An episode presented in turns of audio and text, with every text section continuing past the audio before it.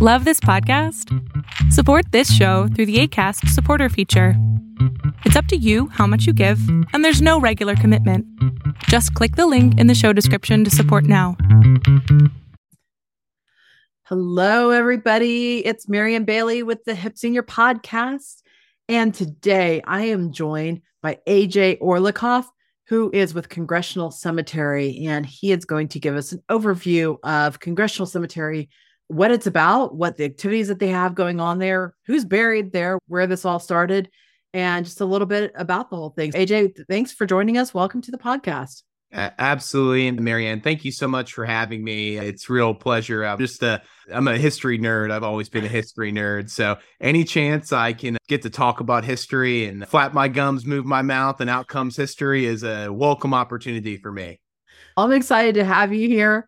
We recently had Laura Lister Minch on the podcast, and she is volunteering as a death doula for the Congressional Cemetery. And so you're working hand in hand with her. Oh, absolutely. I love Laura. She's amazing. She's been on, and I'm sure a lot of your listeners know she's amazing. And I got to know her a little bit last year. And she, I was, I've been here for about 10 and a half, 11 months now. And when I first started, I remember, I remember meeting her first at our Tombs and Tomes book club, which I'm sure i will be happy to share about in, in a few moments. But I met her at our Tombs and Tomes book club and she started volunteering for a few events. I got to know about her background and her sort of interest in death positive programming. We, through her and largely through our director of site sales and funerals here, Lily Berkeley, they were the first people who really introduced me to this idea of death positive programming and doing that. And we really saw an opportunity with Laura, who had the expertise and availability to do those programs here at Congressional. We had a few test death cafes last year, and the interest was overwhelming. So we really thought it was something that the community wanted, and that's part of our mission is engaging our community. And we felt active burial ground in the cemetery, historic cemetery, we were really uniquely situated for our community to do those type of programs. So absolutely love Laura. We onboarded her in her official capacity in January and it is she is off to the races. She just really piqued my interest in the whole thing. I was like, I had first of all, I have to talk to AJ about this because how awesome is that? You don't think of people getting excited about a cemetery. Like here in the Dayton, Ohio area, you drive around, cemeteries are cemeteries, and we've got some cool ones. We've got Woodland.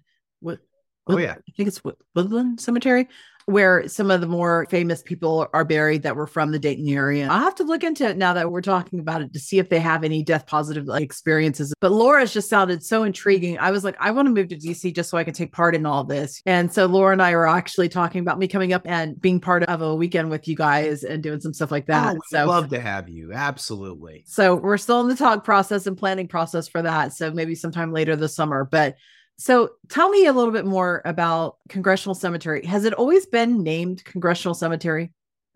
So eh, the history of Congressional Cemetery is actually really interesting. And it all starts when a man named Pierre L'Enfant and the early designers of the Capitol, they're actually because DC is so unique in both American and world history in that it's a planned his, it's a planned city. It's not like New York where it comes up organically or Philadelphia. It's planned. It's planned. It's the deal is brokered to place the nation's capital in uh in, in near more near Virginia and the South. And so they pick Washington D.C. and that's the area they draw up the plans. And when Pierre L'Enfant drew up the plans, he actually neglected to put a place for a burial ground. So AJ, National Cemetery. What's some history about that? Let's start from the very beginning because I don't know a whole lot about Congressional Cemetery been to DC a few times, but I've never been to the cemetery. I guess I didn't even know it existed. Where did it come from? What how did this get started? Sure. So, interestingly enough, it was not originally called Congressional Cemetery. And there's a really interesting history behind that. DC is very unique in the American landscape. It's unlike New York or Philadelphia, which are cities that come up organically. DC is a planned city and it is planned, and that planning for the city it really makes it quite interesting because it was designed by a man as the early founding founding fathers that early republic area. They're planning dc pierre l'enfant is the name of the man who actually designs the city but he neglected to find a place for a burial ground. That's a really important thing for a city right? Maybe not something you'd think about. And so they haphazardly put one a little too close to the anacostia river. It floods down there. Ooh flooding bodies tombs not too great of a combination right so uh, what happened is that a lot of these local organizations, when DC starts going and they need a place to bury people, they need, they really are going to have to rely on themselves to find burial grounds. And one of those places is a place called Christ Church. Christ Church is an active church today and it was back then and so christ church actually decided to purchase a parcel of land a little fur, a little farther from the water but still on the water line and they called it washington parish burial ground and that is actually the founding of Congressional Cemetery. It originally started as Washington Parish Burial Ground, but it soon, as it began operating in 1807, that's our sort of our birth date, our 1807. So shortly after the city really became functioning in the early 1800s. So basically, that's the genesis of Congressional. Started as this really small sort of cemetery for the purposes, really for the church's use, but also they would open it up to anybody in the community. Okay. So who all like I'm guessing Congressional Cemetery, just by the name of it, I'm guessing you have quite a few politicians. Yes, absolutely. So we are actually still owned. We were private then, we're private now. We're still, the ground is still owned by Christ Church. So, yeah, it's a reasonable question, a natural question. Why are you called Congressional Cemetery? What's your association? Well, as it turns out, like most people, as Congress is in session, they're people too, and they do what people do, and that is they die. So when someone died back then and Congress is in session, you have a body and it, maybe it's the summer and there's no embalming and there's no refrigeration. There's really not a lot they can do to get these. It's a bit morbid, but I suppose that's appropriate. I'm at work in a cemetery, right? There's the body's not going to last and make it uh, at home, especially if they're in a place that's really far away. And so they needed a place to actually bury a lot of these Congress members who are dying in office. And so there, there were like so. The first one that really just came up is a senator from Connecticut, I believe, Uriah Tracy, was a Revolutionary War hero. He, the parcel was purchased here, the plot was purchased here in Congressional Cemetery, and he was the first member of Congress to be interred here. And then soon after, Congress went and so it kept choosing Washington Parish burial ground as their primary place to bury members of Congress who died. And soon as the practice gained a lot of steam in the 1820s and 1830s, they started actually making deals with congressional, with about the parish burial ground then to help maintain it, to buy a fence line, and they like appropriated funds to help with the upkeep of the cemetery, even though it was always still private. So that is where the name Congressional Cemetery didn't officially become Congressional Cemetery until much, much later in history. We're talking closer to the 19th, like the 20th century, but it got the nickname of Congressional, and that's what everyone called it back then, as soon even as early as the 1840s. Yes, we so bought the name kind of like the Super Bowl, right? yes, like that. Yeah. We so that practice really continued. If there was a sitting member of Congress who died, they were either buried here themselves or because of the association, they were memorialized with what's called a, a cenotaph, which is our um, it's our logo. It literally translates to empty tomb, but you can you might be able to see some behind me. I'm not actually out in the cemetery. That would be pretty impressive of our Wi-Fi to reach out here. This you can see them behind me. It's a square looking, and you can find it all on our website. It's the square looking block of granite with a dome at the top, and that's meant to evoke the design of the US Capitol. And cenotaph literally translates as empty tomb. So anything can be a cenotaph, but that kind of got the official naming convention got there because they actually we only we have about 80 members of Congress buried here, but we have way more cenotaphs that memorialize people are there. So their bodies aren't actually here. So we have about 180 cenotaphs, I think and about 80 of them actually have members of Congress. So most of the cenotaphs actually do not have the bodies of those buried here, but they're still memorialized here. Just out of curiosity, if a member of Congress passes away and they choose their family chooses not or they chose to not be buried at Congressional Cemetery. Obviously, it's a easier feat these days because we do have embalming and planes to transport bodies and stuff like that. Sure. Who is Congress reaching out to you guys? Is there a family saying we would like to memorialize them there? Who takes that first step of making that contact with you guys? Is that So, you or Point, point of clarification: Do you mean today, or did you mean no, today? Today. Today. Like so we don't have the relationship with Congress like we used to, quite frankly, even though we still have the name. So I'm not aware of any. There are still members of Congress who served before that are more contemporary that choose to be interred interred here. One recent one, I believe he passed away in 2011, was Thomas Lantos, who is actually the founder of the Con- Congressional Human Rights Caucus and the uh, also the only Holocaust survivor to ever serve in Congress. oh, wow. So he chose to be interred here. He is here. And we actually have even cenotaphs more recently. Uh, Tip O'Neill, who was a Speaker of the House in the 1970s for a long time, he chose to be buried back home in Massachusetts, but he loved congressional so much he actually chose to get a cenotaph here as well. So we don't have those that official relationship like we used to have, where we're getting appropriations from Congress or anything like that. We are a small nonprofit on a small nonprofit budget. So believe me, maybe if maybe if, if any of your viewers can use their connections over there in Ohio to get some Ohio Congress people over here, maybe we can restart that process. But, uh, but no, we don't have any type of official pipeline. If anyone wants to get buried here, they would go through the same process anyone would. okay. So literally, I could be buried there if I chose. Oh, anyone can be buried Okay. here. We actually, uh, one of the sayings we have here is we say yes. We have very few, even though we are owned by a church, we are non denominational. We accept anyone and everyone of all faiths, all backgrounds, all belief systems. We take everybody. We are extremely inclusive, and it is important and a very important and integral part of who we are as an organization as we just pride ourselves on our inclusivity our inclusivity of everybody. So and yeah absolutely. If if you really wanted to i could hook you up with our director of site sales and funerals right after this call and you could uh, purchase your own site if you wanted to. We are an old cemetery so spots are running out. I promise it's not a sales technique it's just true. Yeah we accept everybody here at congressional. And we even uniquely we are actually the only cemetery in dc that does green burials That was going to be my next question was Perfect. that Laura and I were talking about green burials and I keep telling my daughter I want to be a tree. And uh, so I was curious about what's all involved in that. Can you educate us a little bit more about green burials? Because I know some people aren't familiar with them and some people are like, oh, that's just a bunch of hype. But you know what? The internet used to be a bunch of hype. I'm sure we all stand a lot to learn a lot about. Sure. And and hey, I'm a historian. I'm the director of public engagement here. So I deal a lot with our programming and our events. So I can actually relate to yourself and a lot of your audience on that. That when I came here, I didn't really know anything about burials or cemeteries. I'm not a death care professional or anything like that. So I came into this very much as as just as maybe as wanting that information just like you or anyone else would. So really I learned it's not as complex as you would think.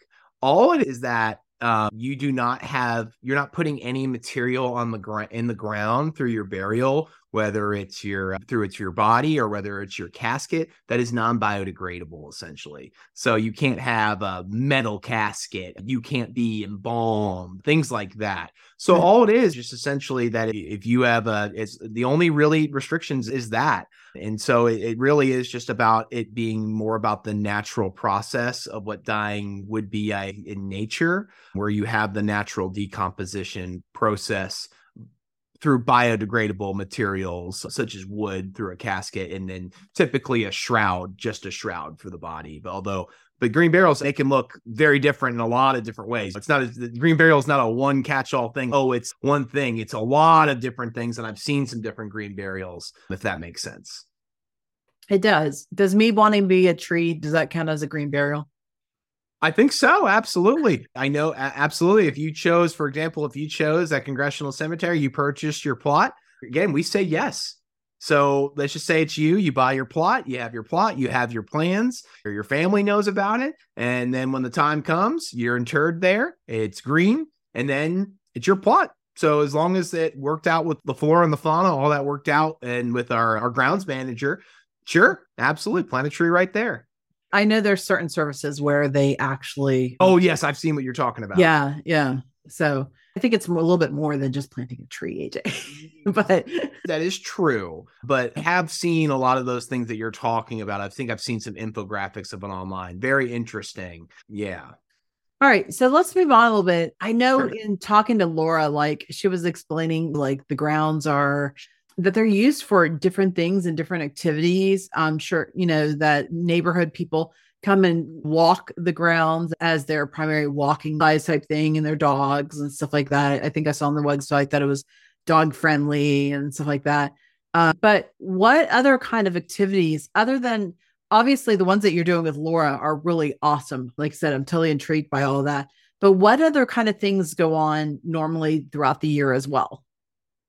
Oh, absolutely a ton of things. And uh, my mind is full of them all right now because that's really a lot of what I deal with is I'm the I'm the director of public engagement. I, I actually manage all of our programming. So we we are an active burial ground. And I think this, if I may, take a step back and Sure. and talk about how many things Congressional Cemetery is. And we have so many different constituencies and different people who come here for different reasons. We're an active burial ground. We have people coming for funerals or to visit their loved ones. We have our canine dog walking program, which is, like you said, people coming to get their exercise with their dogs.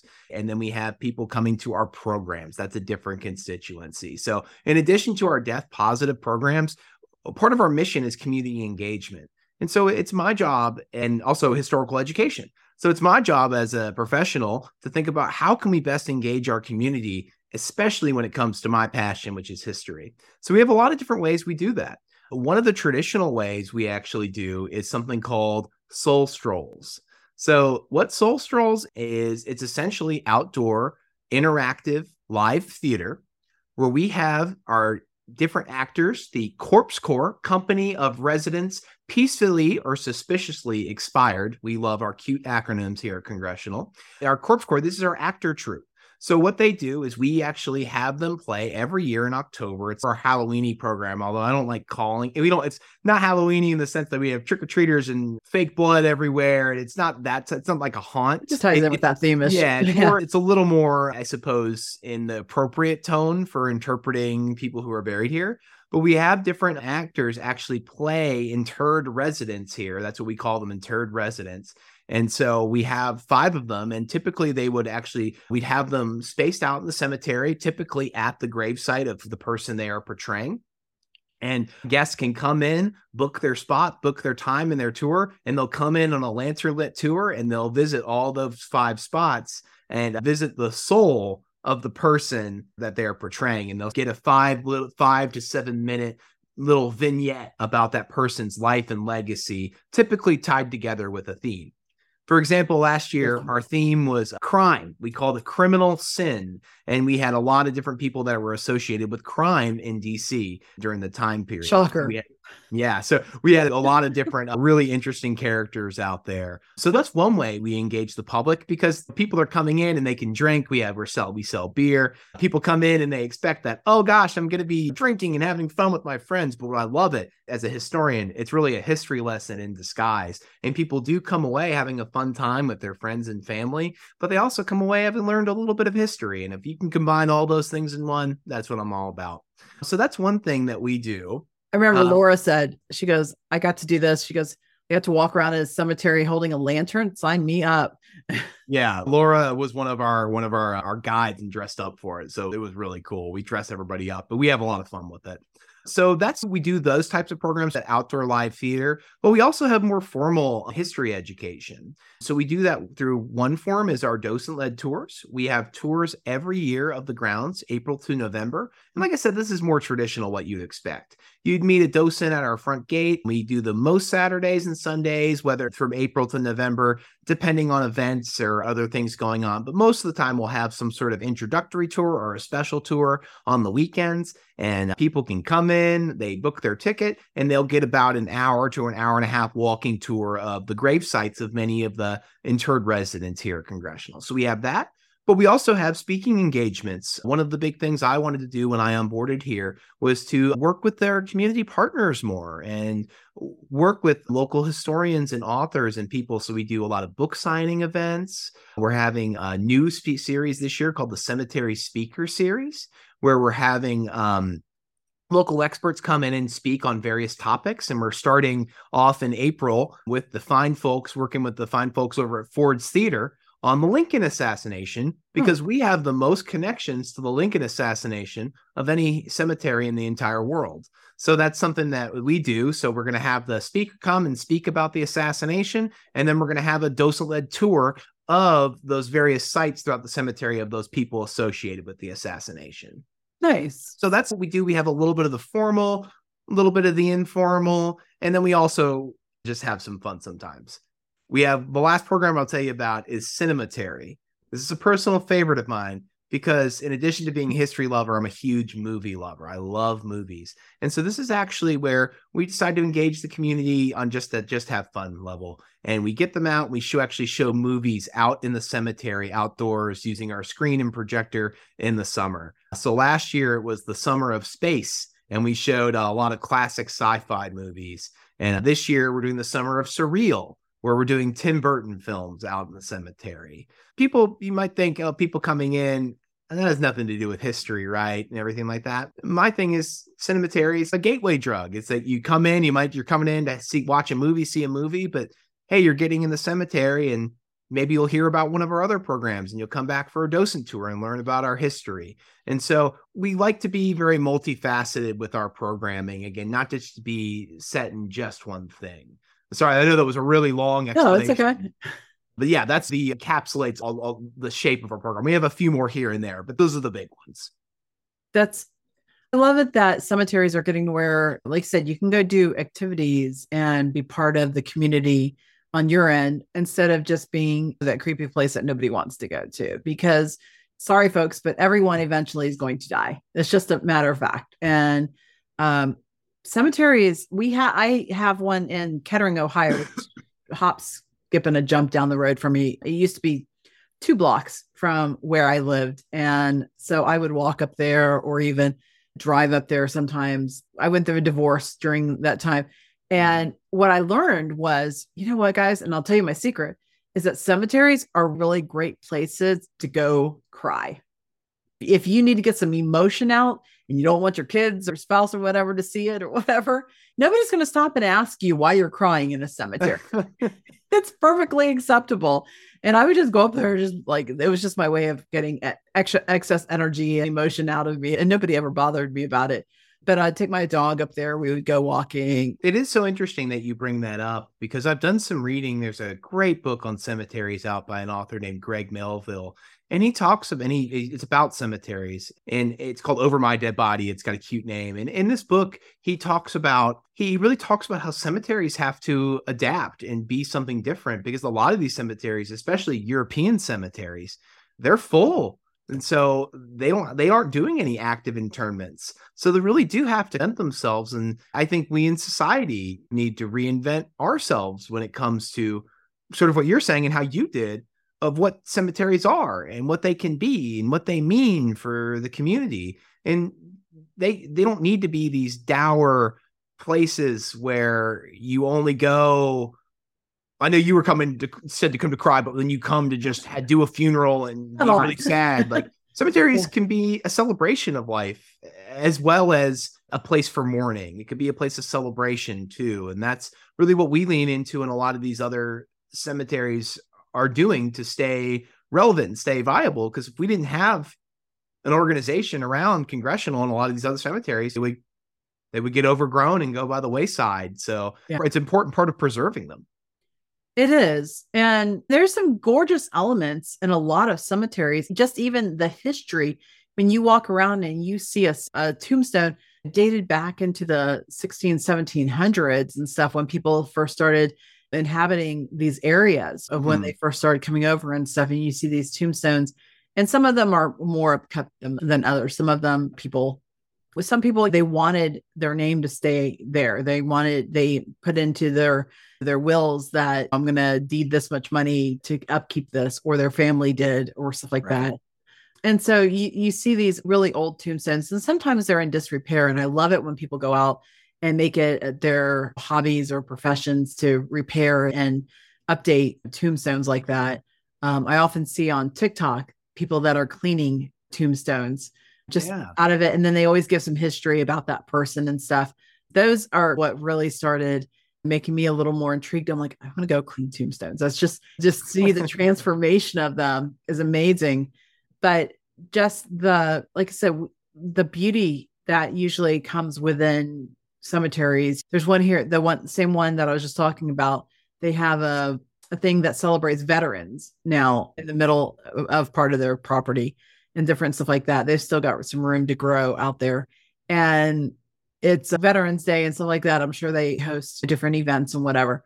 I encourage people to check out the cemeteries in your area, connect with them, go on their websites and see if there's activities like a congressional park. Because I'm a cemetery, a congressional park. I know that all of us can't go to DC and, and participate in these events, but maybe there's cemeteries in your area across the US that do. And if it's death positive and it's relatable or it can become relatable to you, then participate in it because it can be a very beautiful thing. absolutely. And I think you're you sharing that is I really appreciate you sharing that because our colleagues in this field, quite frankly, we are quite fortunate that we the places that we have a great constituency we're we're very financially in good shape and we have a very functioning organization. Doesn't seem like that sometimes but no we do. I kid i kid. But really what need what needs help is your local cemetery. They really do need assistance and volunteerism. Even if you don't have don't want to donate anything even just you volunteering going to visit spreading the word about them you know that means the world to people in this industry because cemeteries really do need that help Absolutely. I tell it people all the time, especially like on social media, is if you can't afford to donate towards something, if somebody says, Hey, this person needs some help or this or that, even if you can't afford to donate, reshare that post. Get, get help get the organizers get that message out there. And just literally by resharing a post can be invaluable. You just never know who will see something from that activity. If you think, oh, I only have 100 followers, well, you never know who out of those 100 followers are looking to be active in something or have had a member of their family pass away and want to donate to something that does some good work or something like that. So you just never know. By just resharing things helps get the word out there and make exactly. amazing things happen itself. Exactly. AJ, thank you for sharing about Congressional Cemetery. It sounds like an amazing place. I really hope that Laura and I can put something together to where I can participate in something this summer or fall because, like I said, I'm just completely intrigued by it and really applaud you and the cemetery for making things happen like Laura, where, you know, where other things can happen within your organization. And I just, the activities that she's doing just sound amazing. And thank you for doing that. Oh, thank you for saying that. And Laura is just such a valuable member of our team. We're so excited about the work that she's doing. And it's just the, uh, sort of when I was speaking, it's just there's a lot of different ways to engage the community. And that one I feel like is something we were uniquely situated to do. So we're happy to have her and we're happy to have you anytime. We'd love to have you anytime. Let me know too. And yeah. I'll take you on a, a tour so you could see what the tours are like too. That'd be great. Meet some of our interred residents in person, so to speak. That would be very interesting. I'm looking forward to it. So, guys, if you're, I'll put all the address and everything in the description of this podcast. If you're in the DC area on vacation this summer, stop by, say hi to AJ, sign up for some activities going on. Laura's doing her thing every Saturday morning, right? Yes. She most Saturdays are death doula days. That's when they meet is Saturday mornings. There are a few days where they're out of office, but it is most days. Yes. Okay. And if you're curious more about that, you can hop over and listen to our podcast that we did with Laura. She gave us a lot of really great information on there as well. So if you go back to thehipsenior.com, if you're listening to this on Spotify or Google Podcasts or somewhere like that, if you go to thehipsenior.com, you can see the whole list of all of our podcasts as well and find out what different events are going on with Laura and what AJ has planned and up his sleeve next. And again, AJ, thank you so much for joining us and letting us know the ins and outs of Congressional Cemetery. Of course, it was my pleasure. Thank you very much for having me. Thank you. Have a great day. You too.